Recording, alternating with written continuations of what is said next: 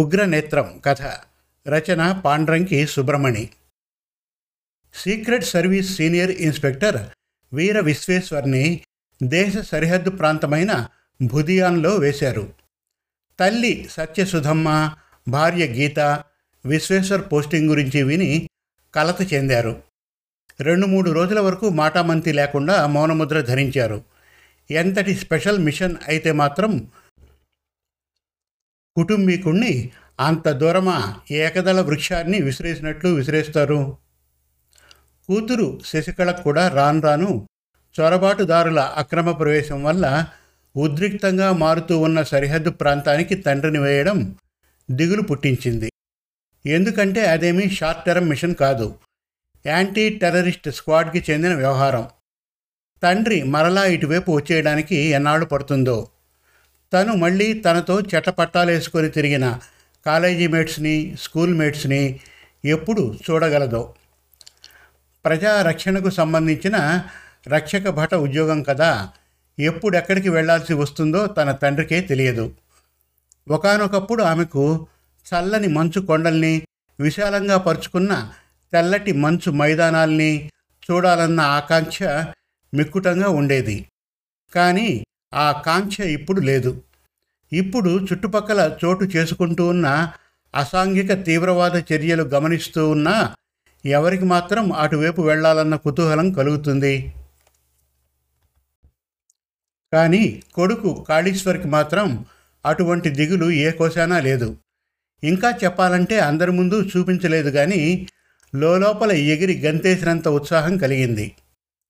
కానీ ఇంటి వాతావరణాన్ని గమనించి తనలోని ఆనందోద్వేగాన్ని బహిర్గతం చేయడానికి జంకాడు. కారణం అతడికి బాగానే తెలుసు.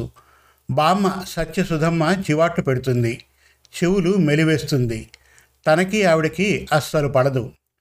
అయినా అడ్వెంచరస్ లైఫ్ ఇచ్చే థ్రిల్లు, కిక్కు ముప్పొద్దులా ఓ మూల ఒదిగి భజన కీర్తనలతో, జప తపాలతో కాలం గడిపే ఈ వయోధికులకు ఏం తెలుసు?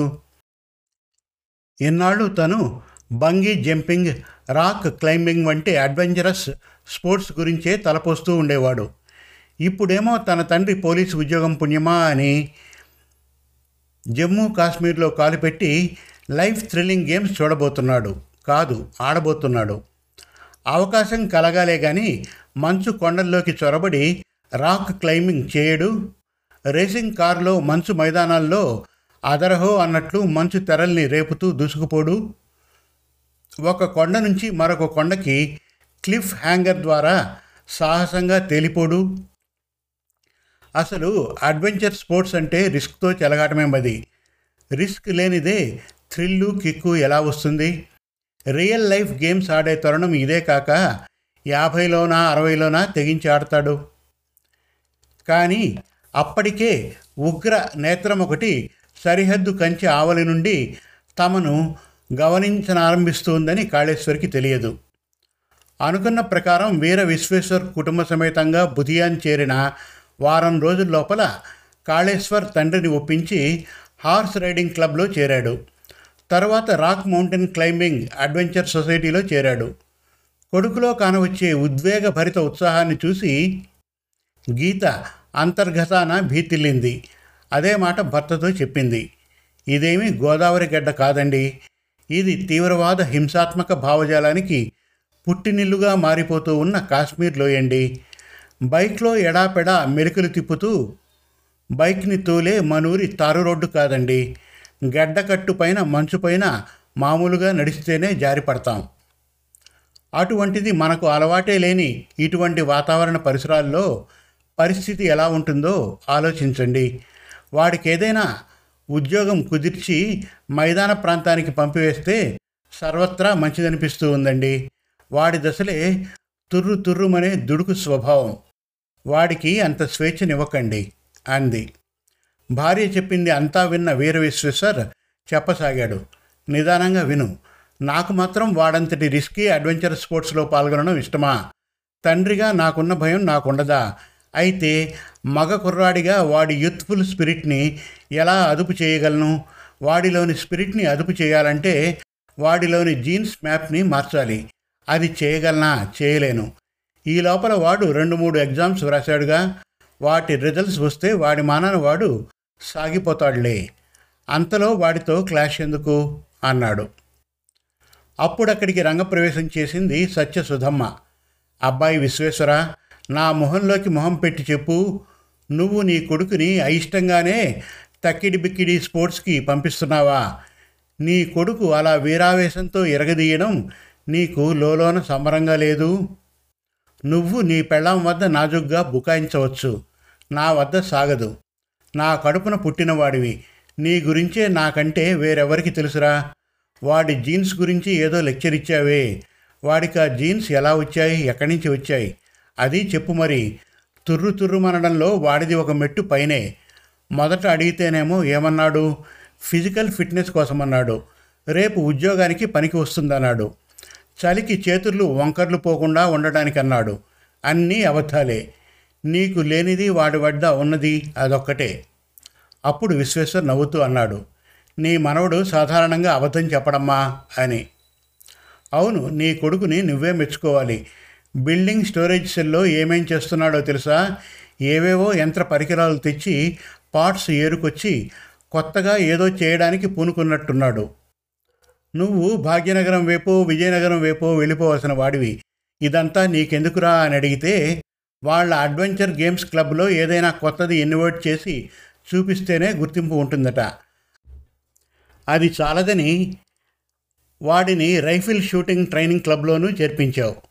కానీ విషయం అది కాదు, ఇది. వాడు మామగారి ఊర్లా ఎడాపెడా తెగ తిరిగేస్తున్నాడే. ఎవడైనా తీవ్రవాది గురి చూసి బేరసారాలు చేయడానికి అనువుగా ఉంటుందని పట్టుకుపోతే అప్పుడు తెలుస్తుంది అందరికీ ముందున్నది మొసళ్ళ పండగని. మరొకటి కూడా చెప్పాలి, వింటావురా? యూనిఫామ్కి గుండీలు సరిచేసుకుంటూ తలూపాడు విశ్వేశ్వర్. వయసుకు వచ్చిన ఆడపిల్ల ఉంది ఇంట్లో. సంపాదించిందంతా వాడికే ఖర్చు చేసేస్తుంటే ఇక మిగిలేదేముంది అంది. అప్పుడు అక్కడకు శశికళ వచ్చి చేరింది. నా నెపం పైన అన్నయ్యను అటాక్ చేయకే బామ్మ. ఈ రోజుల్లో కుర్రాళ్లకు 2 ఆప్షన్లు బామ్మ. ఒకటి హీరోగా ఉండాలి, లేదా గబ్బర్ సింగ్లా మారాలి. మధ్యన మిగిలిపోయే అవకాశమే లేదు అంది. ఆ మాట విన్నంతనే సత్యసుధమ్మకు చిర్రెత్తుకు వచ్చింది. నీలోని జీన్స్ ఎక్కడివని? వాడివి నీవి ఒకటేగా. నీ కోసం నేను వాపోతుంటే మధ్యన నన్ను ఎదుర్కొంటావా అంటూ లోపలికి వెళ్ళిపోయింది సత్యసుధమ్మ. అందరూ ఒక పెట్టున నవ్వేశారు. బామ్మలతో కొట్లాట ఒక విధమైన పసందైన సత్కాలక్షేపమే. అకట అత్తా కోడళ్ళు భయపడినట్లే జరిగిపోయింది. గుండెలు పిండేలా జరిగిపోయింది. విమెన్ కాలేజీ నుండి సెక్యూరిటీ జీప్లో మరో 2 కాలేజీ మేట్స్తో కలిసి ఇంటికి వస్తున్నప్పుడు ఎక్కడి నుండో పొగలు చిమ్మే హ్యాండ్ గ్రెనేడ్ జీపు ముందు పడింది. పేలిన హ్యాండ్ గ్రెనేడ్ కళ్ళు మసకబారేలా పొగలు విరజిమ్మింది. దాని రాపిడితో సెక్యూరిటీ జీప్ రోడ్డు పక్కనున్న గుంతలో పడి పక్కలకు ఒరిగిపోయింది. బండిలో శశికళను వెన్నంటి వచ్చే సెక్యూరిటీ గార్డు, డ్రైవరు మండే కళ్ళను విప్పి తేరుకునే లోపల దుష్కరులు శశికళను, ఆమెతో పాటు కూర్చున్న 2 అమ్మాయిల్ని దట్టమైన అడవుల్లోకి లాక్కుపోయారు. వార్త విని ఇంటిలిపాది మాటా పలుకు లేకుండా నివ్వెరపోయారు. వీర విశ్వేశ్వర్ నుండి కబురు అందుకున్న స్పెషల్ సెక్యూరిటీ స్క్వాడ్ నిమిషాల్లో రంగంలోకి దిగారు. ముమ్మరమైన గాలింపు చర్యలు ఆరంభించారు. చుట్టుపక్కల ప్రాంతాలన్నింటినీ కార్డన్ చేసి జంగల్ వార్ఫేర్లో తర్ఫీదు పొందిన బ్లాక్ క్యాట్స్ని శ్రీనగర్ నుండి మిలిటరీ హెలికాప్టర్ ద్వారా రప్పించారు. చిన్న పెద్ద అన్నది చూడకుండా అనుమానాస్పదంగా కనిపించే వారందరినీ కస్టడీలోకి తీసుకుంటున్నారు. స్పెషల్ ఇంటరాగేషన్ సెల్కి తీసుకెళ్తున్నారు. మొత్తానికి ఆ ప్రాంతమంతా కూంబింగ్ ఆపరేషన్లతో మినీ వార్ జోన్లా తయారైంది.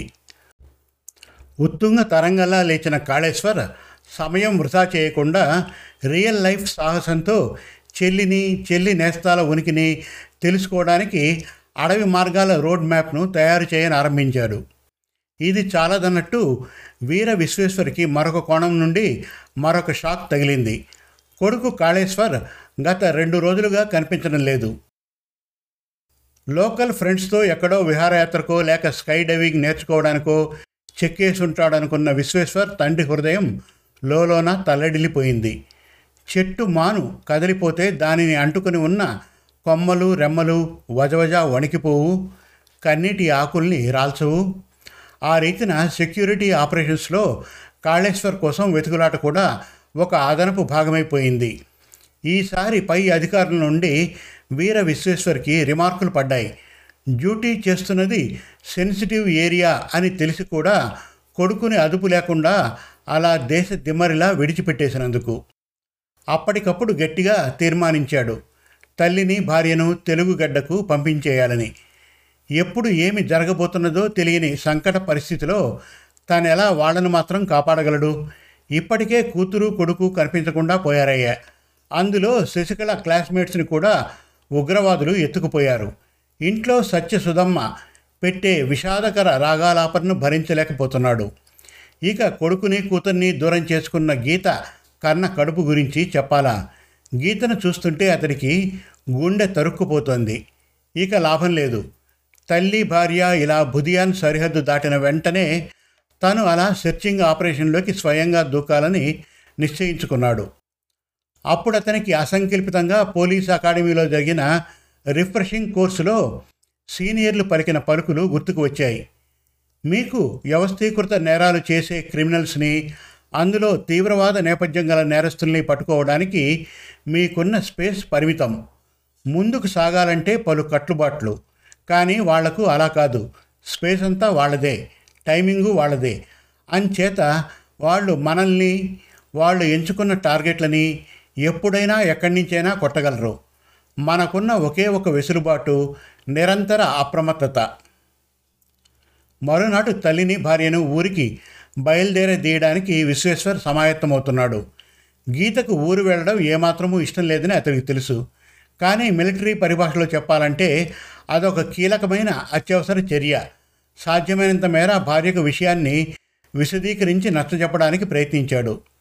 దుఃఖ బాధితులైన ఆడాళ్ళిద్దరికీ శ్రమ ఇవ్వకూడదన్న తలంపుతో అతడే సామానంతా సర్ది అలసటగా అలా ఆసీనుడయ్యాడో లేదో. ఇంటి చుట్టూ కాపలా కాస్తున్న సెక్యూరిటీ గార్డ్స్ గట్టిగా తలుపు తట్టనారంభించారు. అతడు అలసటగా లేస్తూ తలుపు తీశాడు. ఇద్దరు గార్డ్సు సెల్యూట్ చేసి మిస్టర్ కాళేశ్వర్ వచ్చేశారు సార్ అని రిపోర్ట్ చేశారు. విశ్వేశ్వర్ కదలకు ముందే అత్తా కోడళ్ళు ఒక్కసారిగా బయటకు దూసుకువచ్చారు. కాళేశ్వర్ వచ్చేశాడా, ఏడి ఏడి అంటూ అతన్ని దాటుకుంటూ ఆవరణలోకి వేగంగా వచ్చారు. అక్కడ చింకిపోయిన దుస్తులతో ముఖం నిండా ప్రోగైన రక్తపు చారికలతో నిల్చున్నాడు కాళేశ్వర్. కానీ ఒంటరిగా లేడు. అతని వెనుక శశికళ ఉంది. ఆమెతో ఇద్దరమ్మాయిలు నీరసంగా నిర్వీర్యంగా చూస్తూ నిల్చున్నారు. దగ్గరకు వచ్చిన విశ్వేశ్వర్ అడిగాడు, నువ్విన్ని రోజులు అడవిలో వీళ్లను వెతకడానికి వెళ్ళావన్నమాట. నువ్వు చేసింది స్పోర్ట్స్ అడ్వెంచర్ కాదు, లైఫ్ థ్రెటనింగ్ సాహసం. ఇంతకు నువ్వు అడవిలోకి వెళ్లే ముందు నాకు చెప్పాలని తోచలేదా అన్నాడు. సారీ డాడ్, నేను అడవులమట వెళ్ళలేదు. అడవి చుట్టూ ఉన్న పర్వతాలు దాటుకుంటూ వెళ్ళాను, గ్రిప్పింగ్ బూట్స్ వేసుకొని. అలా కొండలమ్మట వెళ్తున్నప్పుడు నా జేబు నుండి సెల్ ఫోన్ అగాధంలో పడిపోయింది. మిలిటెంట్స్ అందరూ హెవీలీ ఆర్మ్డ్ అని నాకు తెలుసు. అందుకని నేను పదల మాటను పొంచి ఉన్నాను.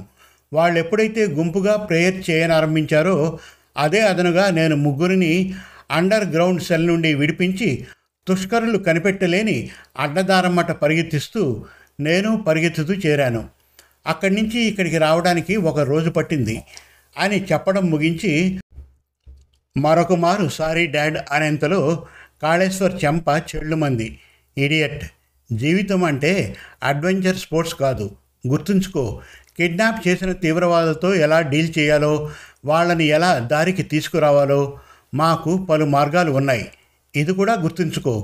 ముందు మీరు నలుగురు సెక్యూరిటీ హెడ్ క్వార్టర్స్కి రండి, ఆ తర్వాతనే మిగతాదంతాను.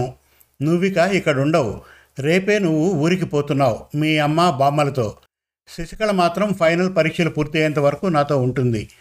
నువ్వు వెళ్ళేది ఎక్కడికైనా అడక్కు, అదంతా మేము చూసుకుంటాం అని యూనిఫామ్ వేసుకోవడానికి వెళ్ళాడు వీర విశ్వేశ్వర్. అతడు అలా వెళ్ళిన వెంటనే అంతవరకు ఉగ్గబట్టుకుని నిల్చున్న అత్తా కోడళ్ళిద్దరూ కాళేశ్వర్ని శశికళని ఆలింగనం చేసుకుని ఏడవనారంభించారు. ఆ లోపల శశికళ ఇద్దరు క్లాస్మేట్ సమానాలు పరుగున వచ్చి కూతుళ్లను కౌగులించుకొని దొరపిల్ల సాగారు. వాళ్లను సెక్యూరిటీ హెడ్ క్వార్టర్స్ తీసుకెళ్ళడానికి భద్రతా దళాల జీపు వచ్చి నిలిచింది.